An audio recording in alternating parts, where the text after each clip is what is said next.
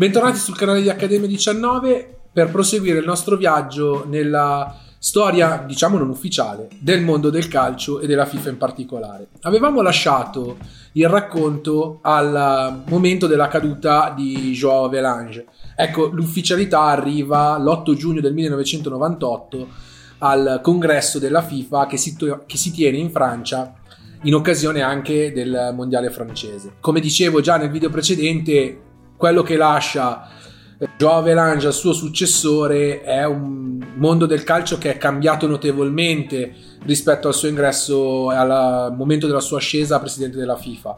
Basti pensare che eh, nel 1994, cioè nell'anno dell'ultima elezione di Joao Avelange, eh, ha fatto il suo ingresso sulla scena anche il mondo dei videogiochi. Infatti, nel 1994 viene lanciato il primo di una lunga serie di videogiochi che porta il nome della FIFA all'epoca si chiamava FIFA International Soccer, per cui la stessa FIFA aveva già avuto un primo contratto con eh, la casa produttrice del videogioco, cioè l'Electronic Arts, che tra l'altro era molto vantaggioso per questa, quindi al successore di Avalanche sarebbe spettata anche questa tra virgolette grana, cioè ridefinire il contratto con Electronic Arts per i diritti di sfruttamento del simbolo della FIFA, delle competizioni FIFA, eccetera, eccetera, eccetera. Chi si presenta all'elezione eh, per succedere a Joao Velange? Sono due persone.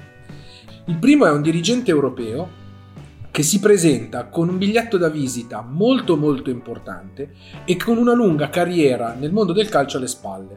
È lo svedese Lennart Johansson che è presidente della UEFA e come biglietto da visita ha la rimodulazione e eh, ristrutturazione della più grande competizione europea, ma forse mondiale a livello di club. Infatti è Lennart Johansson dietro alla eh, trasformazione della Coppa dei Campioni nella moderna Champions League, che prende avvio a fine anni 90 per diventare la competizione che tutti oggi conoscono. L'altro, vabbè, l'abbiamo già detto nel video precedente, è Joseph Blatter. Come abbiamo già visto, è entrato sotto la presidenza eh, Avalanche in FIFA, per, per, la precisione nel 1977. Eh, dopo aver lavorato presso la, l'azienda di orologi Longines e aver collaborato con i comitati organizzatori delle Olimpiadi del 1972 e 1976. Inizialmente alla FIFA si occupa di questioni regolamentari, infatti è il direttore tecnico della federazione fino al 1981, anno in cui per volontà di Avalanche viene promosso al ruolo che ricopre fino al 1998, cioè quello di eh, segretario generale della federazione, una posizione che gli permette di avere un grosso peso nella gestione amministrativa della federazione stessa, anche alla luce del fatto che ehm, il dirigente brasiliano passa molto tempo in Brasile e quindi è Blatter diciamo a mandare avanti le questioni di gestione quotidiana della federazione. Come abbiamo visto è grazie a questa posizione che Blatter viene a conoscenza del giro di corruzione di cui Avelange è protagonista. Degli exit poll fatti dall'agenzia eh, di stampa Reuters fino a poche settimane prima del voto ehm, vedono Blatter in netto svantaggio. Sostanzialmente Johansen è accreditato di più o meno il 60% dei voti dell'assemblea. Blatter a questo punto mette in pratica la lezione ricevuta dal suo maestro. Entrano così gradualmente in scena tutta una serie di personaggi che ritroviamo poi negli scandali relativi all'assegnazione del mondiale al Qatar nel 2022. Il primo di questi è Jack Warner, cioè il presidente della CONCACAF eh, fino al 2011, anno in cui viene incriminato per corruzione e viene radiato a vita dal mondo del calcio, che dal 1990 è diventato presidente della Confederazione Centro-Nord Americana. Mette a disposizione di Blatter un bacino di circa 30 voti, Qual è il prezzo lo vedremo poi nel corso di questo video. Per spaccare il fronte europeo poi eh, Blatter si ricorda sempre della lezione di Avalanche e si rivolge sempre alla Francia, portando accanto a sé Michel Platini. Visto che lui ha anche un vuoto, Blatter non è mai stato un uomo di calcio, è un businessman, ha bisogno di una figura credibile che venga dal mondo del pallone. Oltretutto eh, Platini dopo aver eh, chiuso la carriera a metà anni 80 eh, ha svolto semplicemente il ruolo di mh, presidente del comitato organizzatore del Mondiale 98 e non ha altre grosse incombenze. Ultimo step è il solito continente africano. Il continente nero era stato molto importante nell'elezione di Avalanche, ma aveva cominciato ad essere un po' scontento della sua gestione soprattutto perché negli ultimi anni della presidenza Avalanche aveva cominciato a produrre molti giocatori che poi andavano a, eh, ad affermarsi eh, in Europa. Il colpo di genio di Blatter è quello di attrarre a sé i voti della COSAFA, che sarebbe eh, la confederazione che riunisce i paesi dell'Africa meridionale. In particolare i protagonisti di questo avvicinamento tra i paesi dell'Africa meridionale e Blatter sono due. Uno è Emmanuel Madra e l'altro è un altro personaggio che ormai abbiamo già incontrato che è Mohamed bin Amman. Il primo è il rappresentante di Blatter per l'Africa, il secondo è addirittura responsabile della sua campagna elettorale. Questi due riescono a trovare un accordo con Molefi Olifan, presidente della Federazione Calcio Sudafricana. Qual è la promessa che Blatter fa a questo personaggio, sostanzialmente di portare il mondiale in Sudafrica. È, ehm, è molto importante questa promessa, visto che, come abbiamo visto, le, eh, Sudafrica, la situazione sudafricana era stata centrale nell'elezione di, ehm, di Avalanche e adesso è totalmente, eh, totalmente mutata. Infatti, nel 1994, con la vittoria elettorale di eh, Nelson Mandela, il Sudafrica si è riaperto al mondo ed è un mercato che fa molto gola, visto che la gestione eh, dei boeri, quindi degli eredi dei coloni olandesi, aveva fatto del Sudafrica il paese sostanzialmente più ricco e meglio strutturato di tutto il continente nero. Si arriva quindi alla votazione dell'8 giugno del 1998.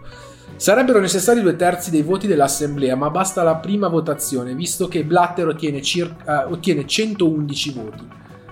Johansson a questo punto, capita l'antifona e capito che qualcosa era successo, si ritira, direi signorilmente, dalla competizione. Ma il danno ormai è fatto, visto che entrano in posizioni di comando alla FIFA ben tre dei eh, protagonisti in negativo della disgraziata vicenda catariota. La presidenza Blatter fa subito storcere il naso a molti, soprattutto alla UEFA. Il primo provvedimento contestatissimo e figlio della prosecuzione della politica terzomondista di Avalanche è il programma Gol. Allora, sotto la presidenza di Avalanche, i programmi di sviluppo per l'Africa erano sempre e comunque rimasti sotto il totale controllo della FIFA e si erano risolti in ehm, corsi sostanzialmente per la, il miglioramento e la formazione di medici dello sport, arbitri e allenatori. L'idea alla base del programma Goal invece è quella di elargire direttamente i fondi alle singole federazioni con l'idea di responsabilizzarli, visto che sarebbe stato previsto comunque un controllo da parte degli ispettori FIFA per evitare sperperi e permettere a queste federazioni di crescere sia da un punto di vista diciamo organizzativo quindi di incrementare la loro organizzazione assumendo persone sia da un punto di vista strutturale permettendo cioè a queste federazioni di eh, costruire delle sedi migliori, eh, quindi con campi di calcio, con eh, anche aule dove tenere lezioni sia per i giovani calciatori sia per gli allenatori, insomma creare delle strutture che sono paragonabili a quello che è Coverciano per la federazione italiana. Ecco, il programma si risolve in un disastro clamoroso, visto che queste strutture dove vengono costruite vengono immediatamente abbandonate eh, si vede molto bene nella serie FIFA Uncovered di Netflix, dove una di queste mh, strutture viene proprio mostrata in Kenya ed è oggi credo il pollaio più grosso del mondo, visto che è abitata da polli e galline. Altrove non vengono direttamente costruite i soldi vengono ripartiti all'interno della federazione stessa. Tenete conto che il budget previsto dalla FIFA era di almeno 400.000 dollari a federazione, soldi che vengono elargiti in sostanza alle federazioni di Asia, Africa, Oceania e paesi caraibici. L'accusa che i paesi UEFA muovono nei confronti di Blatter è di aver utilizzato questo progetto per consolidare la sua base elettorale e ci sono buoni, buoni indizi a riguardo. Ecco. Diciamo che la prima presidenza, il primo mandato di Blatter è molto difficile per lo svizzero. Se nel 99 le critiche erano arrivate per il programma Goal, il 2000 invece è l'anno di una grossa sconfitta. Abbiamo visto che aveva promesso il mondiale al Sudafrica. Durante l'estate 2000 si deve assegnare il mondiale 2006, il primo, da, il primo che viene assegnato dalla presidenza Blatter. Al voto finale si presentano due stati, il Sudafrica e eh, la Germania. La votazione si conclude con 12 voti a favore della Germania e solo 11, quindi un voto di scarto, al Sudafrica. Un solo astenuto, il delegato neozelandese, che se avesse votato a favore del Sudafrica avrebbe aperto la possibilità per Blatter di, di, sfruttare il suo voto decisivo e portare così il mondiale al Sudafrica.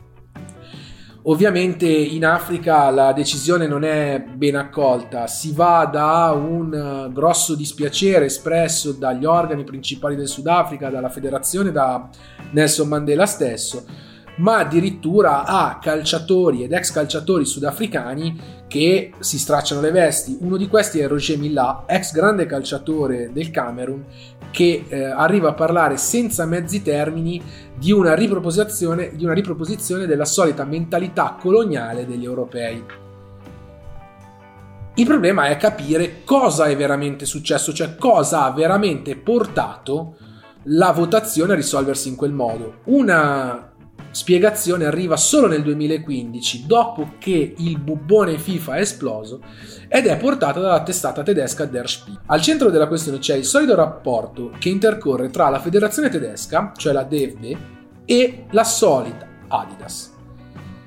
L'azienda di abbigliamento, che ricordiamo essere tedesca a sua volta ed aver avuto nella federazione tedesca, nella nazione tedesca, il primo grande cliente nel mondo del calcio, avrebbe staccato un bonifico di 10,3 milioni di franchi svizzeri tramite il suo CEO dell'epoca, Robert Louis Dreyfus, a favore della stessa DFB, della stessa federazione tedesca. Stando a Der Spiegel, questi soldi sarebbero poi serviti per comprare i voti dei delegati asiatici e fare in modo di impedire il pareggio e quindi il voto decisivo di Blatter. Questi soldi sarebbero poi stati restituiti nel 2005 tramite una curiosa triangolazione, ovvero la federazione tedesca avrebbe fatto un bonifico dello stesso importo originario alla FIFA come donazione per l'organizzazione di un evento di gala, di una cena, non, non si capisce bene, che non si è mai tenuta Dopodiché la FIFA avrebbe rigirato questi fondi su un conto svizzero collegato allo stesso Louis Dreyfus, che nel frattempo aveva abbandonato Adidas per passare ad altre aziende. Come al solito, quando c'è di mezzo la FIFA, gli eventi scadono presto nel ridicolo. Infatti, la federazione tedesca ha ammesso sì questo bonifico, dicendo però che non sapeva perché fosse stato staccato e eh, rassicurando immediatamente però che no, non era relativo all'assegnazione del mondiale. Spiegazione che non convince giustamente molti al punto che nel 2016 la FIFA apre un'inchiesta parallela a quella che viene aperta ovviamente dalla procura svizzera. La figura di maggior rilievo di questa inchiesta è il Kaiser, cioè Franz Beckenbauer, che all'epoca era il presidente del comitato promotore di Germania 2006. Beckenbauer viene accusato, oltre che di aver eh, diciamo gestito questi fondi per acquistare i, i voti necessari, di aver corrotto anche il solito Mohamed bin Amman con svariati pagamenti per circa 8,4 milioni di sterline. Entrambi i procedimenti a, a carico del grande capitano della nazionale tedesca, poi allenatore, eh, sono decaduti 2000, tra il 2020 e il 2021 per decorrenza dei termini, quindi è stato sostanzialmente graziato dalla prescrizione. Come abbiamo visto, il primo mandato di Blatter non vede un anno di quiete, un anno di requiem. Il 2001 è un anno forse pesantissimo e difficilissimo per la presidenza dello svizzero. È l'anno, infatti, in cui fallisce la International Sport and Leisure. Come abbiamo visto nel video precedente, era la media company responsabile della vendita dei diritti televisivi e commerciali degli eventi FIFA. Ecco, com'è possibile che una media company che ha un, gen- un cliente del genere sia fallita? Beh, si parla ovviamente di eh, investimenti sbagliati, visto che la media company aveva cominciato a entrare anche nel mondo degli sport cosiddetti minori, ma anche eh, le, le ingenti cifre spese per corrompere i vari dirigenti avevano pesato, portando a chiudere il bilancio del 2002 con un passivo di circa ehm, 390 milioni di euro di debiti.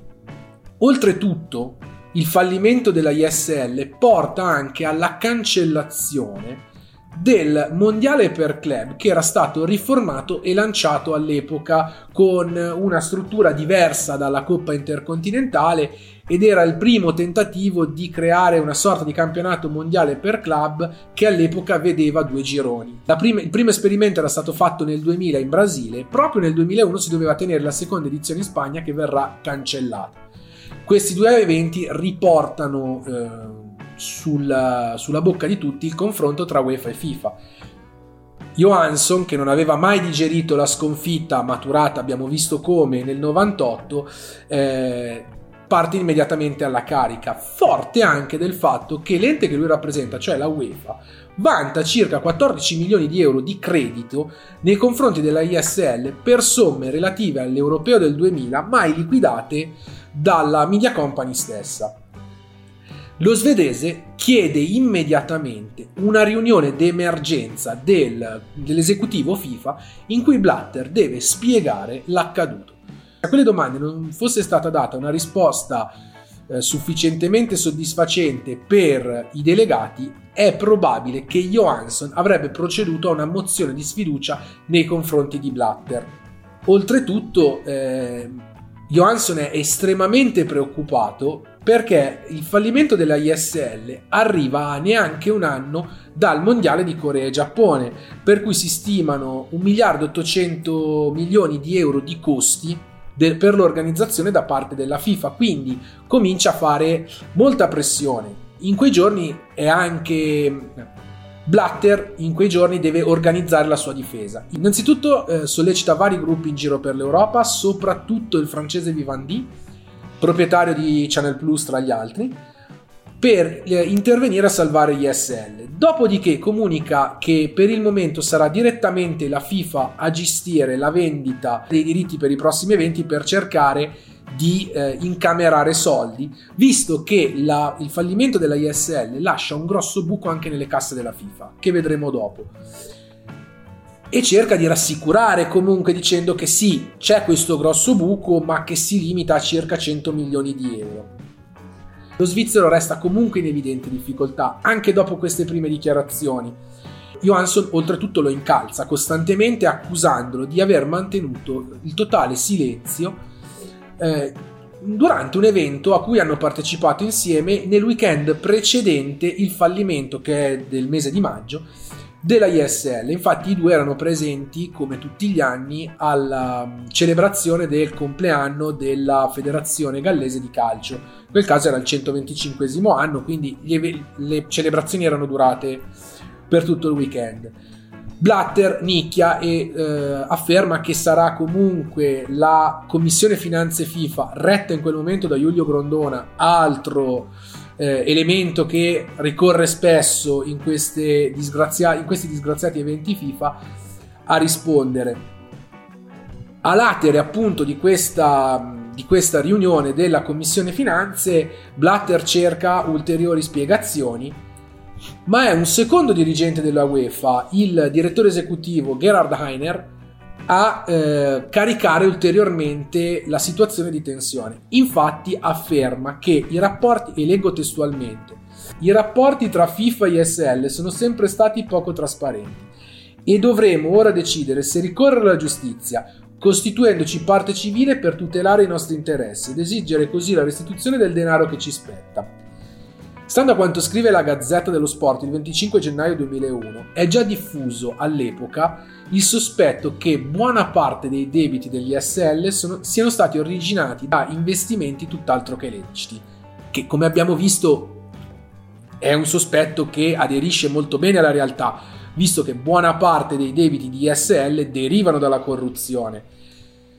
Einer porge un momentaneo ramoscello d'ulivo a Blatter, facendo intendere come lui sia vittima in buona sostanza di una situazione che gli preesiste, visto che il grosso di questo sistema era nato e si era originato sotto la gestione Avalanche. L'altro fronte però da cui arrivano attacchi è la Germania, Germania che è sempre stata in aperto conflitto con la gestione FIFA, prima di Avalanche, poi di Blatter e tuttora con la gestione Infantino è in costante confronto anche molto duro. I giornali tedeschi accusano esplicitamente Blatter di aver ricevuto soldi da un conto riconducibile all'Annunca, che sarebbe una fondazione legata alla International Sport and Leisure, domiciliata in Liechtenstein, e da cui sarebbe partito un trasferimento di 40 milioni di euro per corrompere i dirigenti sportivi ed ottenere ulteriori vantaggi nella gestione dei diritti dei mondiali dei primi anni 2000. Oltretutto, parte dei fondi di questa eh, fondazione sarebbero stati spostati poco prima che il eh, bubbone ISL esplodesse e diventasse di pubblico dominio l'insolvenza della compagnia che come abbiamo visto aveva un debito che si aggirava solo a fine 2000 attorno ai 390 milioni di euro, anche se si parla di cifre ben superiori. Blatter, da parte sua, rimanda comunque le accuse al mittente spiegando come la FIFA sia un semplice cliente della ISL stessa Sempre secondo la Gazzetta, però, in quei giorni sarebbero, stati, sarebbero state molto forti le voci che volevano Blatter in una posizione molto difficile. E ricattato dai dirigenti International Sport and Leisure, pronti a grosse rivelazioni sul suo conto, cioè pronti a spiegare come lo stesso Blatter fosse in parte corrotto, se lui non si fosse speso a sufficienza per, invita- per evitare il fallimento della ISL stessa. Fallimento che però, vista la situazione dei conti della società, non può essere evitato, mentre Blatter in qualche modo riesce a salvare la sua presidenza. Piccola postilla, dalle ceneri della ISL nascerà una nuova società, la Infront Sports and Media, che vedrà tra i fondatori Louis Dreyfus, il CEO Adidas che abbiamo visto poco prima, unitamente a qualche calciatore giusto per avere il nome di sicurezza al fianco, ma che vede a tutt'oggi il nipote di Blatter come CEO, come quindi responsabile amministrativo e pare che questa decisione non sia del tutto estranea a un intervento, diciamo ai buoni uffici dello stesso Joao Velange, in pensione ma sempre molto con le mani in pasta negli affari del mondo del calcio. Per cercare di attrarre voti dall'Asia e dall'Africa, il candidato portato avanti dalla UEFA è Issa Ayatou. Dal congresso di Seoul del 29 maggio 2002, infatti, Zen Rufinen presenta un, una serie di accuse gravi e circostanziate nei confronti della gestione Blatter.